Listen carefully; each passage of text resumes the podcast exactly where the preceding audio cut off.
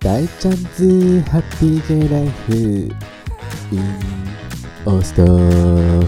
ラリアン世界中の皆さんおはようございます。こんにちは。こんばんは。ガセネリータわたかてよ銀河一生メカピーゲイの大ちゃんでございます。イェイイェイウォーウォー。ということで今週も始まりました大ちゃんズハッピーゲイライフ。In オーストラリア皆様お元気でしたでしょうかって感じで大ちゃんはこの通り元気もりもりもり子だぞということで皆様お元気してた？って感じで今週も始まったんですけれども大ちゃん絶賛めちゃくちゃ好きや10年月曜日も火曜日もうっとしいよね。うっとしいもう先週からうっとしいよねって皆さん思ってるともう大ちゃん声焦がれすぎよなんて。今日ねアップデートをしたいと思う私のスキピとの話を。私はねあのー、まあ、先週今週か木曜日に仕事で会えると思ってね、出勤したわけですよ。そしたら、大ちゃんのスキピはなんと、シックリーブでございました。うん、病欠でございましたね。うん。次の日の、あの、ワークスケジュールも確認したところ、うん、シックリーブでございました。ということで、うん、本日やっと会えました。でもなんかもうさ、あざ、なんていうの、あざ、あざといじゃなくて、なんていうのかな、こう、なんかもう、もう早く進展をこう区切りたいなと思っちまいまして、私めはね。だから同僚の彼のインスタを知ってる人に彼のインスタを聞きまして、もうフォローいたしました。フォローしたところ、あの、すぐにフォローバックをいただきました。いやいや、わうって感じで、うんふん。DM も送ったらすぐ返事をくれまして、まあ出勤する日まで、あの、DM してさ、こう、今日、ランチ一緒に取るなんて連絡したりなんだりして、まあいろいろありまして、まあ1時間の休憩と30分の休憩あるんだけど、1時間の休憩はちょっと一緒に取れなくて、で30分の休憩を一緒に取って、しかもスタッフルームでさ、人がいる中でこうお話ししたもんだからさ、ぎこちねえぎこちねえみたいな。で、まあその30分だけ話してこう、なんかこう、バイバイして、お互いの仕事に戻ったんですけど、なんか私、なんか手応えあったのか、手応えっていうかなんだろう、本当お互いのスタッフルームでなぜかお互いのちょっとしたイントロデュースし合うみたいな感じの会話をしまして、それ外でやりたかったわなんて思ったんですけれども、まあそれもまたいいということで、あの、したんですね。で、なんか、うん、まあ彼のこともちょっと忘れてよかったなと思ったら、なんだかその時はさ、彼は、まあ、ポーカーフェイスなもんだから、なんか、そ、なんか私と話して嬉しいの、なんか楽しいのかななんて思ったんですけど、その後、売り場に行った私の同僚の仲いい方に話しかけに行ったらしく、大輔と話したみたいな感じで、いたらしく、うん、なんかちょっと、喜んでくれたようで、やっとなんかこの会話をちゃんとするナチュラルに仕事の時に会話できるような関係性に一歩つこう踏み出せたのかなっていうこの一歩前進みたいな感じの日でございました今日はアップデートでございますって感じで今回はね話したいこと先週私のこのスキピの話をして盛り上がってしまったもんですから先週話そうと思っていたあのジェンダーレストイレ問題について私はお話ししたいなと思ってその、なんで話そうかなって思ったのも、前にもこの話したような気もするんですけど、ジェンダーレストイレの問題はね、あの、ツイッターでとある、そのジェンダートイレ、ジェンダーレストイレの問題について話し合ってるニュース、テレビ番組の動画が上がってきて、そのかまたくさんと、あとなんだっけ、日本語ペラペラのパックマンさんだっけ？忘れちゃったんですけど、名前を。その日本在住かも PR 持ってるか永住権持ってるか方のアメリカ在住の方のそのジェンダーレストイレについてのアーギューの動画を見てなんか面白いって言ったら申し訳ないけどなんか国によってのこの考え方の食い違いっていうのが見れたのでこの話したいなと思って今回話させていただくんですけどまあそのニュース番組の中でもその鎌田さんにが当事者としてあのジェンダーレストイレどう思いますかっていうものについてその鎌田さんがおっしゃってたのはでもなんだろうジェンダーレスと言ってもこう体は今は男のままで生きる男性の体として生きる女性の体として生きるっていう風になってる方って決めて生きている当事者の方たちはそれぞれそういう風に生きてると思うのでって言って心の性別が違えど今の状況の体の状況ででその体の性別でその男女のトイレに行くべきだと思うからジェンダーレストイレは別に必要はないと思うっていう風に鎌田さんはおっしゃっていて私もどちらかといえば鎌田さんの意見にこう賛同する方なんですけどうん。でもそれに対してその白人のパックマンさんかな？パックマンさんが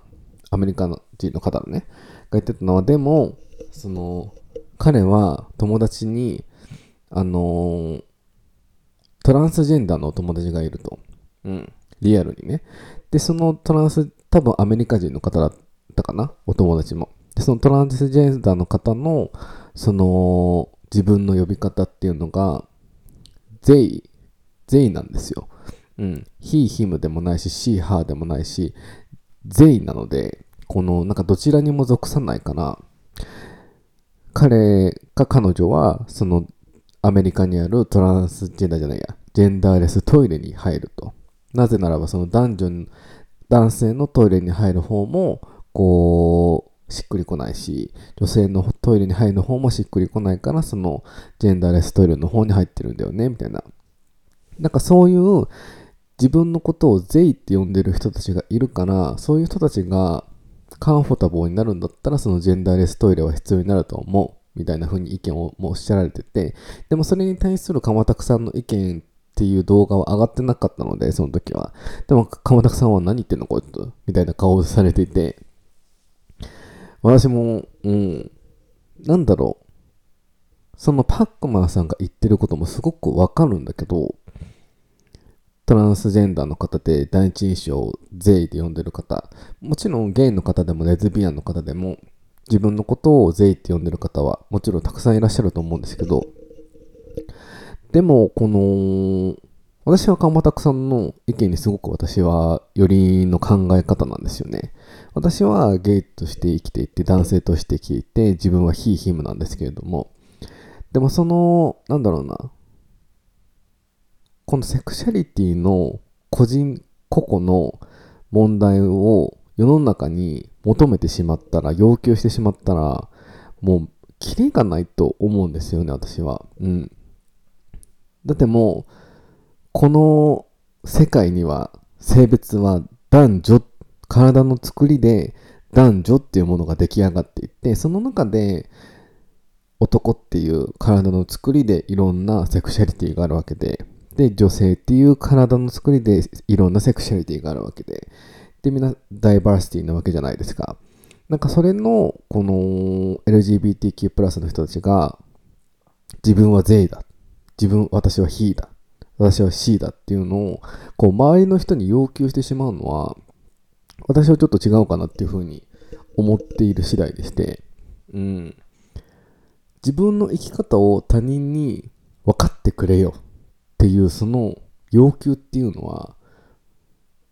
うん、よろし、よろしくないっていうか、わがままだと私は思うので、私ももちろん、ゲイとして生きていて、自分はヒーヒムだっていうふうに思ってるんですけど、でもやっぱりその男社会の、オラ、Hey, what's up? とかさ、Yo, hey, man? とか、っていうその、グループとか社会に入ってしまったら、もちろん私はアンカンフォタボーにはなってしまうんですけれども、でもその、Yo, what's up? とか、Hey man とかって言ってくる人たちは、私のセクシャリティはわからないわけだし、私が、こう、自分がどういう人間か、ヒーヒムなのか、ゼイゼイ、ゼイなのかっていうのを彼らに見た目だけで判断しろって言われたら、彼らはできないわけだから、それを私が彼らに求めてしまうのは違うと思うし、うん。私はもう男の体で生きるって決めてる以上、そういう風になってしまうのは仕方のないことだと思ってるので、で、そういう、ね、そういう社会とかグループの中に入った時に自分はゲイなんだよってことを伝えれば周りは理解してくれるわけだし、そういう対応にならないなることが減るとは思うので、うん、その自分がマイノリティとしてこの多数派の人たちにこう少数派だからとか多数派だからとかっていう間違い間違いとか正解っていうカテゴリー大事ではなくて自分が少数派として生きている中で多数派の人たちに自分の少数派の気持ちを全部分かってくれよっていうのは私は間違っていると思うので自分がこのなんだろうこういう生き方してるんだよっていうのを伝える理解してほしいというか伝えるっていうことはすごく大事だと思ってるのでそうすれば彼ら彼女らも理解してくれるわけなのでやっぱお互いの歩み寄りですよね結局多数派少数派の。なんでこのトイレのジェンダーレス問題っていうのは別に作る作らないは私はそのね、政府とか国の問題だと思うので、なんかそれに対して、こう、ね、お互いの意見をこう要求し合う、押し付け合うっていうのは間違っていると私は思うんで、なのでその、アメリカ人のパックマンさんの J っていう一人称がこの世の中には今あるんだよ。それを分からないとダメだよ、日本は。みたいなのを言ってたんですけど、うーん、でもそれは、なんて言えばいいんだろうな。勝手な要望であって、私は当事者として別にそれを要求するつもりはないし、この日本人全員にとか、オーストラリア人全員にとか、セクシャリティを理解しろっていうのは、もちろん私にもセクシャリティとか関係なく理解できないものできないものあるし、10人、こうなんだろう、世界に 100, 100人いたとして、その90、その中の私が100人の1人だとするじゃないですか。で、80、80%が正しいと思ってることでも、私は20%の間違ってるって思う時の意見もあるし、だから、そういう風になんか求め合うのは違うと私は思うので、結局、歩み寄りだよなって私はすごく思っているので、このジェンダーレストイレ問題も。なんで私は、うーん、このまあ、やっぱ一人一人のこの生きている経緯とかも違うので、簡単には言えないと思うんですけど、その体でいつか変えたいとか、自分のセクシュアリティにこう今疑問を持っているとかって方はたくさんいると思うんですけど、でも今この瞬間生きている体の状態は男か女なわけで、それを世界に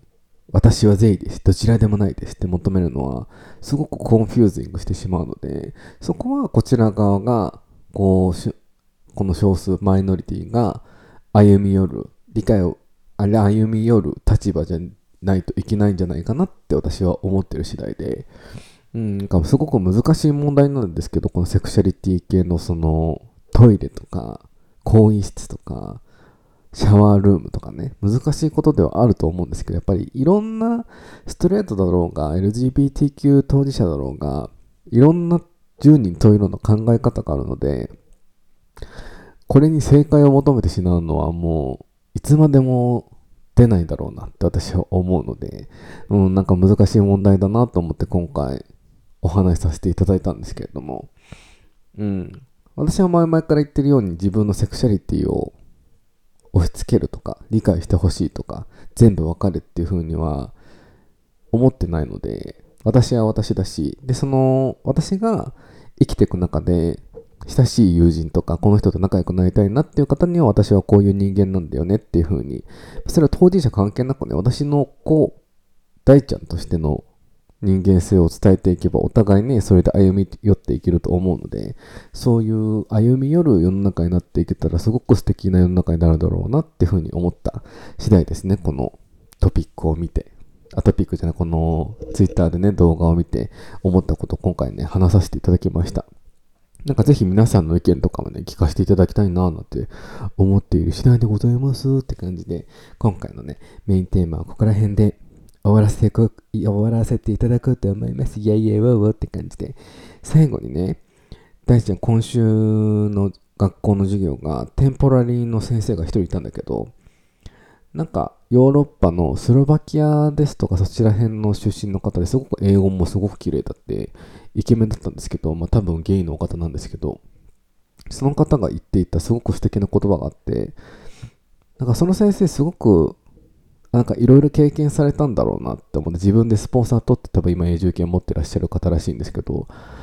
なんか失敗はいいことだからねっておっしゃっていてそこから学べばいいって言ってなんか私そこの先生が言ってた英語のフレーズがすごくいいフレーズだなと思って何かっていうと No pain, no gain っていう言葉をその先生おっしゃっていてあすごく響いて傷つかなければ何も経験を得られないっていうふうにその英語では言っていてあなんかすごくいい言葉だなと思って失敗しなければこう痛みを味わわなければ傷つかなければ得るものはないってすごくあいい言葉だなと思っていつまでも傷つかずにそれを受けまくって楽な道生きてたら得るものは何もないしそれまでの人生でこの世から去るだけなので私はいろんな痛みを知っていろんな傷をつけたとしてもそこから得るものを得てより花咲く人生にしていきたいなと思ったのでその英語の単語をすごくメモって自分のモットーにしたいななって思った次第でございますって最後にねちょっとした余談でございました。では最後に皆さん大ちゃんの YouTube チャンネルの登録ですとかあの SNS のフォローですとかしていただけるとすごく嬉しいのでよろしくお願いいたします。では皆さん今回はここら辺で終わらせていただこうと思います。皆様ゴールデンウィーク日本始まってると思うんですけどぜひ楽しんで